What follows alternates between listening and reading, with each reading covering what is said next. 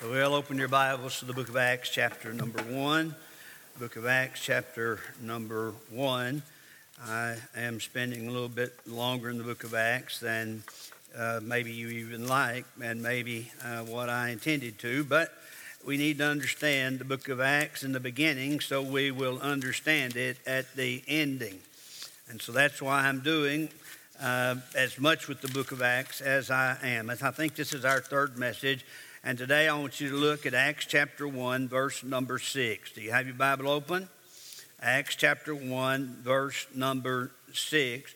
We've been talking about the Holy Ghost, the power of the Holy Ghost, what the Holy Ghost can do and do for us and in us and through us, and why Jesus wanted us to understand it so well. So I hope you'll help me today as we study the Holy Spirit.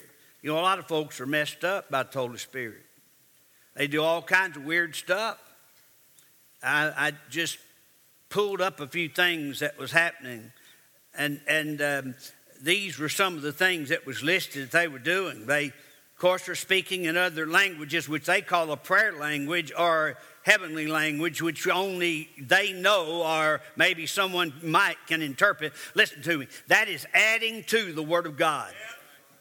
That is adding to the Word of God.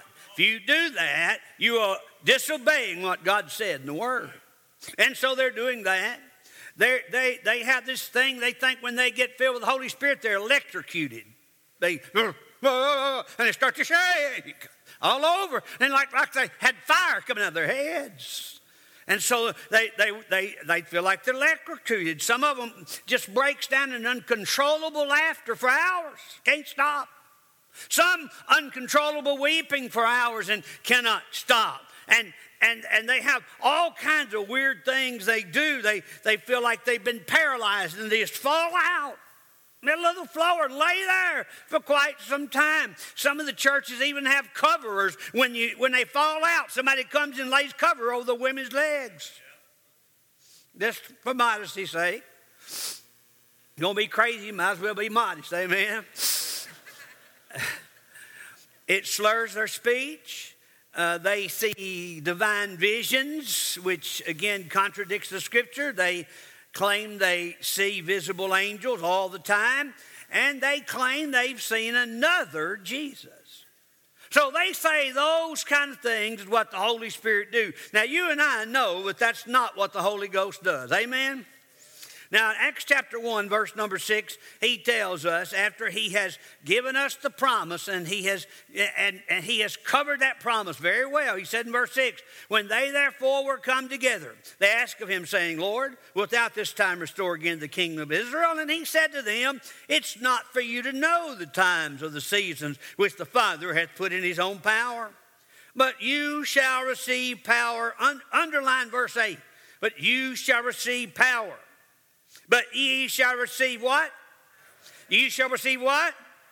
After that the Holy Ghost has come upon you, and you shall be witnesses. You shall be what?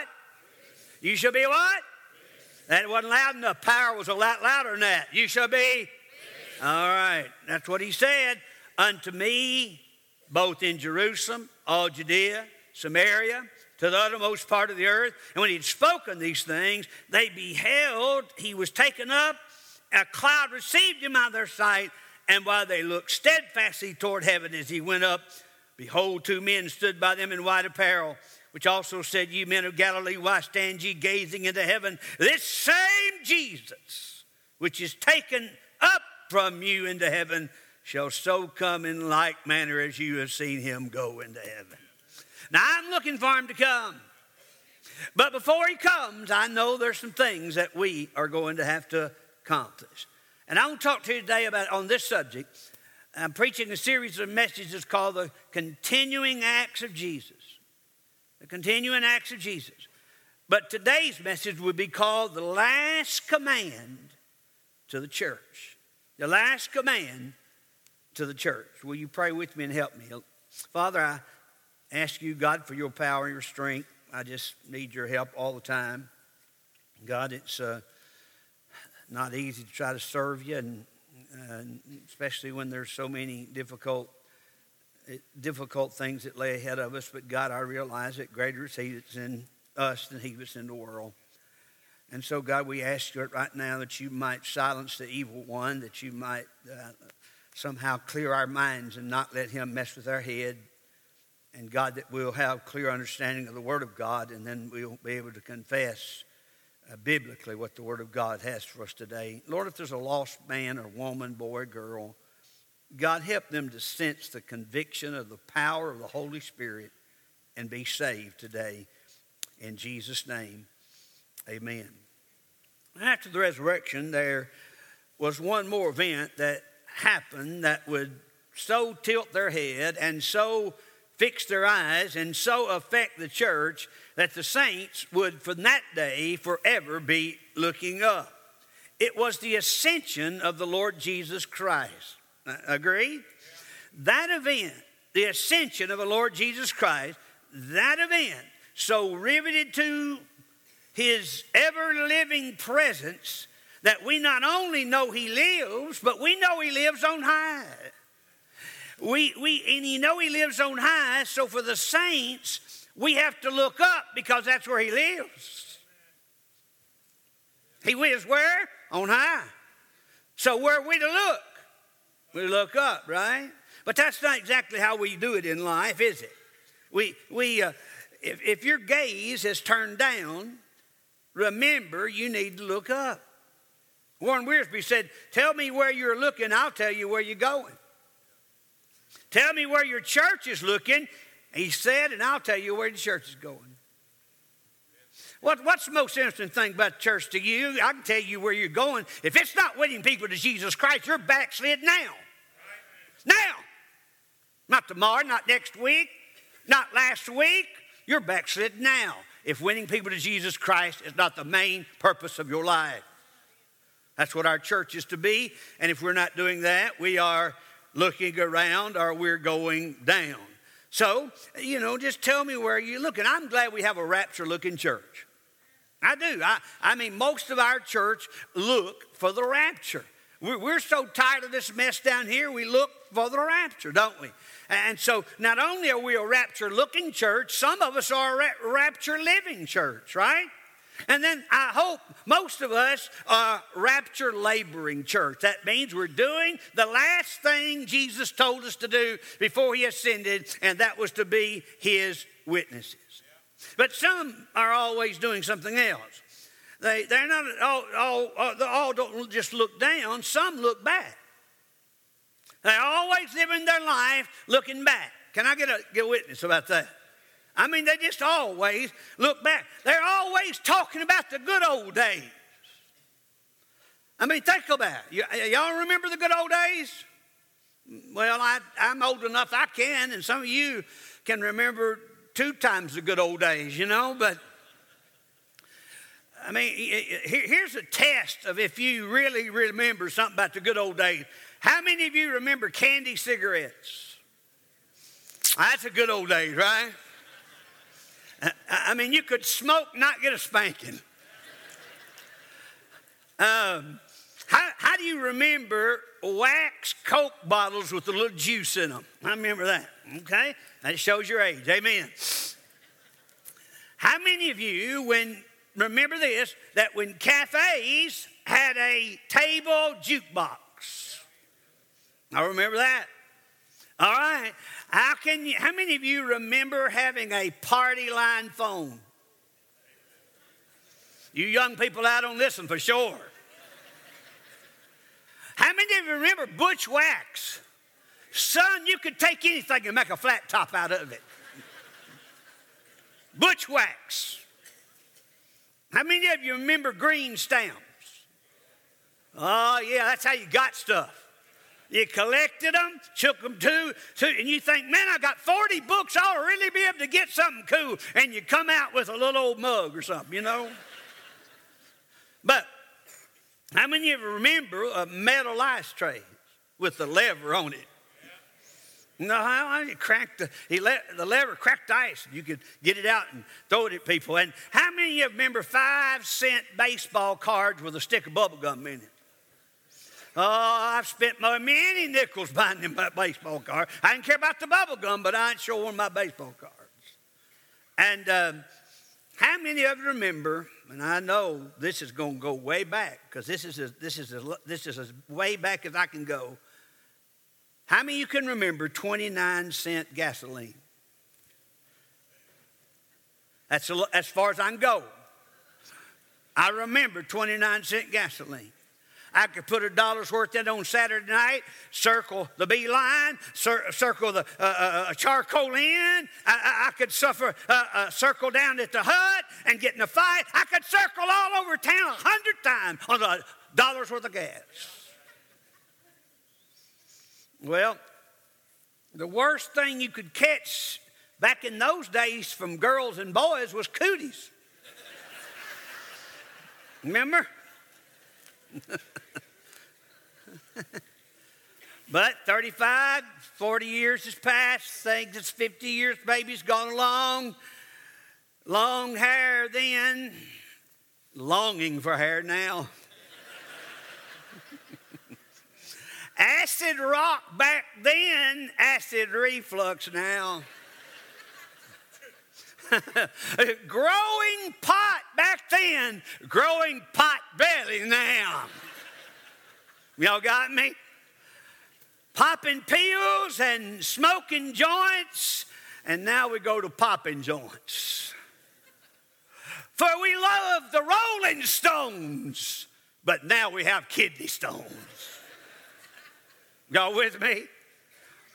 So, I just want you to know if you're always looking in the good old days, you're a backslid. Oh, I remember I led somebody to the Lord 25 years ago. Well, so what? What about today? Uh, God, God said, I want you to continue what I started, and I put the Holy Ghost in you so you would do it. So, what about today? Some people are always looking back, some people are always looking around. What I mean by that is we're scared of all the trends and we want to make sure that we fit in with all society and that we plug in like they do and we dress like they do and we fix our hair like they do and we talk like they do and we listen to their kind of music and they live a trend life. You know, most of that is based on lies. Did you know a lot of times they prove their points. If you listen to the radio uh, commercials now, they prove it a lot of things by statistics. You know that? I was I just picked up a few this week that was helpful to me. I'm not going to tell you what they are, but I because I, I, haven't got time. But some people are almost, you know, you, you can prove almost anything with statistics. And so, as a result of that, that causes us to look around what everybody else is doing. If everybody else is doing it, surely we ought to do it. Well, I'm telling you, that is not a New Testament church. Somebody said there's three kind of lies white lies, black lies, and statistics. Amen? So, Peter looked around and almost drowned. Some are always looking down. Woe is me, woe is me. No, no one loves me. What was me? But we are to look up. Hebrews 12, 2 says, looking, looking unto Jesus, the author and finisher of our faith. Amen. So we are to look, we are to be looking up. Now, when we look here in this text, there's some things that God tells. First of all, he, he gives them their proof that he's alive in verse number three. They, they have actually proof that Jesus is alive. 500 of them at one time. We don't know how many others saw him alive, but they saw him because the Bible said he showed himself alive. And now he showed himself alive, but the Bible said they heard him alive. And can you imagine when you read Matthew 27, verses 51? I don't know if y'all have ever stopped to think about this or not, but just flip there. Matthew 27. Do it quick because I got to preach quick. Matthew chapter 27, verse 51. I, I want you to look at this. Jesus is on the cross, and the Bible said he cried with a loud voice and yielded up the ghost in verse 50. And behold, the veil of the temple was rent in twain from the top to the bottom, and the earth did quake, and the rocks rent, and the graves were opened, and many bodies of the saints which slept arose and came out of the grave after his resurrection and went into the holy city and appeared unto many. I don't know about you, that got my attention. That would flat have got my attention. Here they are, pouring out onto the streets. I mean, just, just pouring out. Graves had been open for three days with exposed bones of dead family and friends that had been laying there. And after Jesus had been resurrected out of the grave, the Bible said, came these bodies. Now, that happened the day the veil was rent when everything turned to black, you remember? When Jesus was on the cross. But after Jesus has been resurrected out of the grave, came these bodies of many saints who had been dead many years. You say, that's not the Bible. I just read it to you. It is. It is. You say, well, they wasn't really dead. You think they've been laying around for a thousand years in some hole? No. No. You see, the graves were open and they went into town, showed themselves. I mean, look back. Is that, that Abraham? Woo! Woo! I better get right with God. That's Abraham. There's Isaac. Here comes Joseph walking down the streets of Jerusalem. What would you do if you were to look up and see one of your dead loved ones walking down the street? Would that not touch your heart? It ought to ring your bell and scare you half to death you ought to fall on your face and get right with God. I mean, listen, this was, this was proof that Jesus had rose because he said, As I live, so shall you live also. So uh, there was that proof for these witnesses that we know about in the scripture. You see, Jesus had given them purposely the Holy Spirit so he could help them to do their job. That was the purpose of him leaving us here very purpose of him leaving us here was for us to be witnesses. So the proof for witnesses in verse 3 means that they were absolutely convinced that Jesus was alive. They had the validity of their witness, and it was showed in the power of his unexplainable conviction and the preaching of the explainable resurrection. He was visible, he was touchable, he was valid, he voiced to there he could hear, and so there was the proof for the witnesses, and then there was the power of assembling.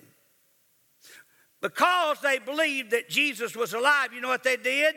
They assembled together every Lord's day. He said, I don't really think that's important. Well, it was to Jesus. And I'm going to tell you something. If you have the Holy Ghost living in you, it'll be good, it'll be good to you. You say, Well, I don't have to go too much to church. If you're saved, you do. You say, why? Because the Holy Ghost in you wants you to be there and assemble with other people the Holy Ghost is in. So when you all leave, you'll go out as witnesses for Him in the power of the Holy Ghost. That's what it's supposed to be. What it's supposed to be. So he talks about them assembled in verse number four. And then in verse number six, when they were come together, here they're assembled again. We see them assembled twice in three verses. They come Sunday morning and Sunday night. I can, probably, I can take you show where they probably came Wednesday night and every night maybe. But we see that they, their purpose was to witness to the lost. The Holy Spirit's power is for this purpose, and we must use it for that purpose. The Holy Ghost didn't come to dazzle the world with weird, extravagant happenings like I talked about a while ago. This is not a circus, it's a church. It's not a nightclub, it's a church. God wants to understand that. And so that was the purpose we see in verse number eight. He made very, very clear. Well, why would they need the Holy Spirit um, to witness? Wouldn't there be some more things they might need the Holy Spirit for? Well, yes, there would. Won't you listen? He said, I'm going to give you power. And when I give you power, you shall be witnesses. Now, if you're a real witness for Jesus Christ, what happens? Things happen, don't it? Stuff happens to stop you from being a witness. Can I? You see, so they're going to need power. Let me tell you what they're going to need power for. They're going to need power, first of all, to enlighten themselves. What I mean by that is, is that they're going to need the power of the Holy Spirit to recall to their memory the things that Jesus had taught them. And we need that too. We need the Holy Spirit when we sit down and talk to somebody to recall the things that we've learned from the Word of God as we give our witness. So they're going to need power to enlighten them as to their memory, as to their message. You'll find their memory in John 14, 26. You'll find their message in John 16, 13 through 15. You see, the significance of the death, burial, and resurrection of Christ had to be understood, had to be proclaimed, and so they had to be reminded that their business was not to gossip, and their business was not to argue, and their business was not to fuss, but their business was to preach the gospel. So, the second thing they needed is, or third thing that they would need enlightening on is to their movements. Where do you go? When do you go? How do you go? Who should evangelize Europe? Who's going to evangelize Asia? Who's going to go to Africa? They would need the Holy Spirit for that. For as many as is led by the Spirit of God, they are the sons of God. Here's the second reason they, they, they need the power of the Holy Spirit they need the Holy Spirit to encourage them.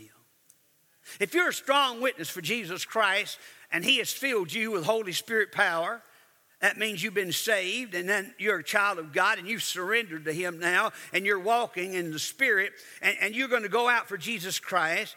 Uh, you're going to need the Holy Ghost to encourage you. Not just enlighten you, but encourage you. They would need the Holy Spirit. Uh, uh, they did, it wasn't such a big deal now while they're in an upper room and everything's okay. I'm a little bit safe now. But when it really starts to get hot, they would need the Holy Spirit to encourage them. Uh, he is called our companion. 2 Corinthians 13 14 says about the Holy Spirit, the communion of the Holy Ghost. Somebody say amen. I mean, communion, think about it. The communion of the Holy Ghost. That means the fellowship we share. We're stuck together. Isn't that precious? You see, you don't have to have anybody around to have that. And then, but also need a third thing, they need the Holy Ghost to energize them. You see, if that's going to preach with power, they had to have the Holy Ghost. You see, that's why today we got a generation growing up that don't understand anything about real Bible preaching because they've never seen Bible preaching, they've never heard Bible preaching, and if they even get a chance to hear it, it's only for a few weeks because that guy gets fired. Folks, I'm going to tell you if you stay passionate about what you do and you stay excited about what you do and you get what in your heart there's something burning about what you do, the Holy Ghost does that. He will energize us to not only have power in our preaching, but to have life in our living. You know, our job is not making a kingdom to live down here, and that's what he's telling them. I didn't leave you here to make a kingdom down here. I'll do that. I'm the king. It's not your business. I'll do that. You take care of getting us some citizens to put in it. You take care of witnessing. I'll take care of building the kingdom. But the Holy Ghost, He sent us so that we could have a convincing story to people that did not see Christ like they saw Christ, but yet they sensed and they felt, and, it, and, and, there was a drawing of the Holy Ghost in their life. John 16, verses 7 through 10 tells us that when He has come, that, you know, He'll convince us of righteousness, judgment, and, and, and He would uh, sin, righteousness, and judgment. And so the Holy Ghost says you're a sinner, and the Holy Ghost says if you don't get saved, you'll go to hell, but you don't have to go to hell. Jesus died for you on the cross, and you can get saved because He rose up from the dead and said, Now tell them I'm going to heaven, I'm waiting on them. That's our message. That's our message. And so the Holy Ghost had to show us. He, sometimes He makes us weep. You know, when you go through life um, as a preacher or a Christian or no matter who you are, I wasn't kidding a while ago. You know, uh, I've had very few enjoyable days in my 63 years since I was a teenager.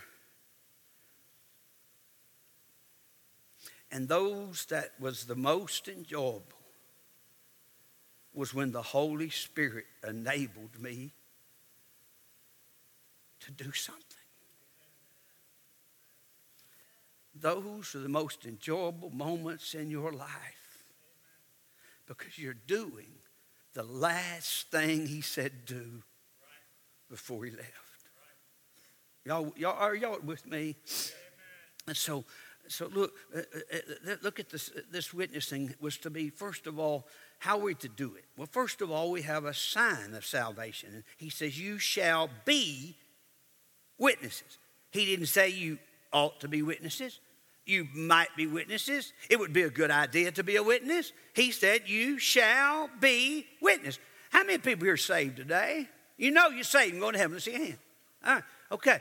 When you got saved, you were baptized in the Holy Ghost because you can't, eh, the only way that you can get into the body of Christ is if God puts you there, right? You didn't see it happen, but it did. Now, on that day, you had the Holy Ghost in you. Now, here was God's purpose for your life on that day that you got saved. From that moment on, God's purpose for you was to be a witness for Jesus Christ. And you say, I don't, I'm not a good witness. Well, then learn to be one. If you'll follow Jesus, He'll make you a fisher of men. Y'all with me? See, he, Jesus gives them the sign of salvation. You know that not only are they saved, but that they want to get other people saved because they are a witness. Witnessing is a necessity of a truly saved soul. I mean, it's like it's, it's like a baby when it's born and it's hungry. It just goes together. It's like a light that don't shine is not a light. And a Christian don't witness and is not a Christian as far as the world's concerned. A river that not runs, not a river. And a Christian who don't witness is not a Christian. I want to remind you of something about witnessing because there are some Baptists and probably every other denomination that makes witnessing an undesirable thing. When they know you're coming to see them, they pull all the blinds down, get in the get in, say, kids, come on, let's all get in the closet. And they get in the closet, turn all the lights down, turn the TV off,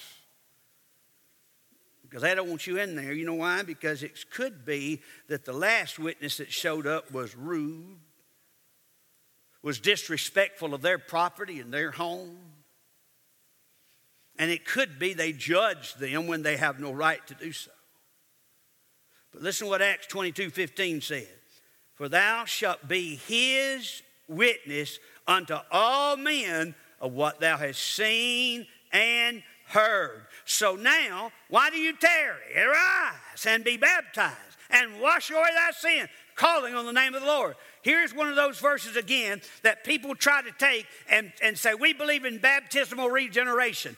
Oh, how in the world can you take two verses in the whole Bible and build a philosophy about it? Don't you think when God said, uh, when they come to the Philippian jailer, said, What must I do to be saved? He said, Believe on the Lord Jesus Christ. And he would say, If it took water to save him, he would say, Get baptized and you'll be saved. But it didn't. And it doesn't today, but when you get saved, you can't wait to splash. Boy, I tell brother, you know, I, I, some, sometimes we'll see people say we don't even expect, we don't even think that we think they're really saved, love the Lord. And they get saved. You say, well, I, I, you know, I'm kind of, I'm kind of bashful. Well, you don't have to be as good as somebody else. Some brings forth 30 fold, Bible said. Some bring forth 60 fold. Some bring forth 100 fold. We all kind of have a different kind of level because of our gifts, because of our opportunities, because of our privileges. And so the only thing God wants us to do is to do it where we are, the way He wants it done, and we're witness unto Him. Y'all got that? Okay. I, I, I, want you to look now. The, the source of that, of course, is the Holy Ghost. He, he'll help you to know your Bible. John chapter 20, verse 21 and 23, John 14, 26, John 16, 7 and 8, John 15, 26 and 27 says that the Holy Ghost will bring all things to your remembrance. He'll help you know your Bible. You say, I can't learn the Bible. Just keep reading it. When you do, the Holy Ghost will show it to you. Oh, you don't have to be a scholar, but you'll, you'll, you'll understand the Bible. When people ask me, I can't understand, I say, read it 10 times, read it 12 times, read it 20 times. Well, I read it two or three. I said, I didn't say two or three, read it 20 times. And say, God, show me what this means. I want to know what you're saying. And you'll all of a sudden, a light will come on like somebody flipped a switch and it'll start to come alive for you. You know who does that? Holy Ghost. Holy Ghost. And notice what he said you'll be witnesses unto me. Do y'all have that? You see, we're not a witness to the church. Now, we're supposed to come to church, and everybody in the church is supposed to be witnesses, but we're not witnesses for the church. He said that we're to be witnesses unto Him, right? Jesus Christ. Are y'all getting this? And in Acts chapter 4, in verses 8 through 13, he gives a perfect example of what a witness is. It says that Peter was filled with the Holy Ghost, and he said, Be it known to you and all the people in Israel that by the name of Jesus Christ of Nazareth, whom you crucified, whom God raised from the dead, even by him doth this man stand here before you whole. This is the stone which was set at naught of you builders, which has become the head of the corner. And neither is there salvation in any other, for there is none other name under heaven given among men whereby we must be saved. And so that's a good witness. Good witness. He knew something about it because it happened in his life. Let me ask you something. My, my dad's almost 80, he'll be 88 in May. If I were to take you down, someone go, I'm gonna take you down and introduce you to my dad. And we drove up in the driveway, and I said, uh, I'm gonna introduce you to my dad. Um, here's his front porch. Don't look nice? He said, He's got that swing. He and mom used to sit there and swing together. Oh, oh, oh, wait, wait, wait a minute, wait a minute. He's got, see the vinyl siding on the house don't look, don't look good? He's got no tin roof. Now, that's a log house. You just can't see it. That's an old log house up in, in there. And, and, and, so I want to introduce you to his house. No. And, uh, oh, and well, I forgot something. Wait a minute. There's that hole that skunk got in under the house under right there. But he caught him and he went to skunk heaven. If I were to take you to introduce you to my daddy, y'all listen to me? Who would I introduce? How would I do it? I wouldn't introduce you to his house. I would introduce you to him. Folks, listen to me. When you're talking to people about Jesus, it's fine to invite them to church because in your heart the purpose is you want to get them here so that you know when they get here, they'll get the gospel of Jesus Christ and they'll get saved. That's a wonderful thing. But remember, this house can't save them, Jesus does and our witnesses to Jesus. Well, look at the sphere of that witness. The sphere of it was the world. That means there's no one too bad, no one too far away, no place too remote. The looking up church is always the looking out church. Looking far. I look out over the years and wonder how churches survive. You kind of wonder about the history you drive by little churches out in the cotton patches and out in the middle of cornfields and in the edge of the woods. So how'd these churches survive? And then I look back over all the years I've been here, and I've had a target on my back since the day I set foot in town. Everybody wants to see me fail. Not everybody, but a lot of people wants to see me fail. And to be honest, I wasn't here long. Not pretty much sure they're going to be right. But you know how we stayed alive? We had a man like A.W. Coleman who had glasses so thick like the end of a Coke bottle and yet had a stroke and couldn't hardly walk. And I had to help him up on the porch, but he was the best soul winner I ever met. We had people like Larry Parkinson and J.L. Taylor that come to visitation every time. And they'd come back saying, We won somebody tonight. They're coming Sunday. And not all of them come on Sunday, but some of them did. I went to my church in Alabama. My first year, they had not baptized a soul, I don't think, in two or three years. I went there, I, I, stayed there six, six months. Six months. I was preaching revivals almost every night, so I, it, it, didn't bother me too much until I had a little break in revivals, and I got to know we hadn't baptized any. Nobody's come to the altar. Nobody's got saved. Nobody's come and repented. Nobody's rededicated. Nobody's even come up and said, I just want you to know I love you, preacher, and shook my hand. Nobody done nothing. So I said, if we're going to get folks saved around here, and this church is going to live. We didn't have about 20, 30 maybe. But we had four or five people that committed themselves to soul winning. Within three years, you couldn't seat the people. We'd fill up that 150 seat building and pack them in there. Because we was 22 miles from closest town. But four or five soul winners. I had a man that had a son who was severely retarded. He, he was now on up. He loved me. He, he, he'd love on me and hug on me. And, and uh, his daddy, one of the godliest men, he took great care, he and his, he and, he and his wife. But on visitation night, when I'd call and say, James, can you come tonight? I got some folks I'd like for us to visit. He said, Preacher, I'll be there in 20 minutes. He lived almost to Huntsville.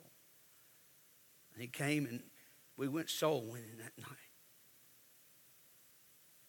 You see, folks, it's witnessing that will keep a church alive. Because the only purpose God gave the Holy Ghost is not so you could introduce people to his house but so when you got them in the house, you could introduce them to Jesus. It's fine to invite people to the house. Just make sure when they get in the house, they get the gospel of Jesus Christ. They know how to get saved. Even if it's just a little speck at the end, when they're, well, maybe it's been a discipleship message, but at the end, you always make sure you tell people how to get saved. That'll keep a church alive. Lo, I'm with you always, even to the end of the world. Y'all still, y'all still here? You see, I know some of you sitting out there just like I used to be. And I said, You nobody can change me. I'm gonna be like I am. I want to be like I am. I don't want nobody to change me. You say, Aren't you miserable? Yes, but I want to stay miserable. I like it. Well, uh, don't, don't you think you'll go to hell? I said, Well, you know, maybe I, I, I don't know all about that. You know, I've heard about it and I know what my, my parents taught me about it, but I, I, I, I, I just don't think about that. You know, I got some other places I go and it kind of takes my mind off of it.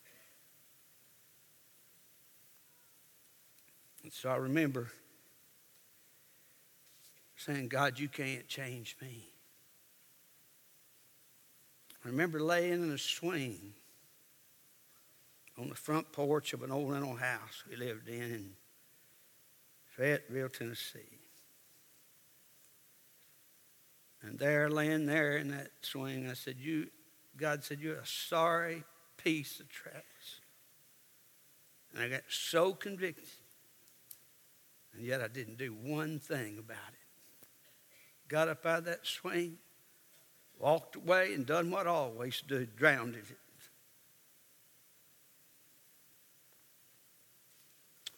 You think you can't be changed? Acts 11 18 said, God granted them power unto repentance. I don't care how bad you are or how good you think you are. God can change you both ways. He can get you back out of your pride, and He can get you back out of the gutter either way. And He can save you. But you've got to believe He really did die on the cross for your sins. He really was buried. He really did rise from the grave. He really did give us this last command. You keep doing what I've been teaching you to do. And then he ascended up into heaven while they watched him. They said, Oh, that's okay.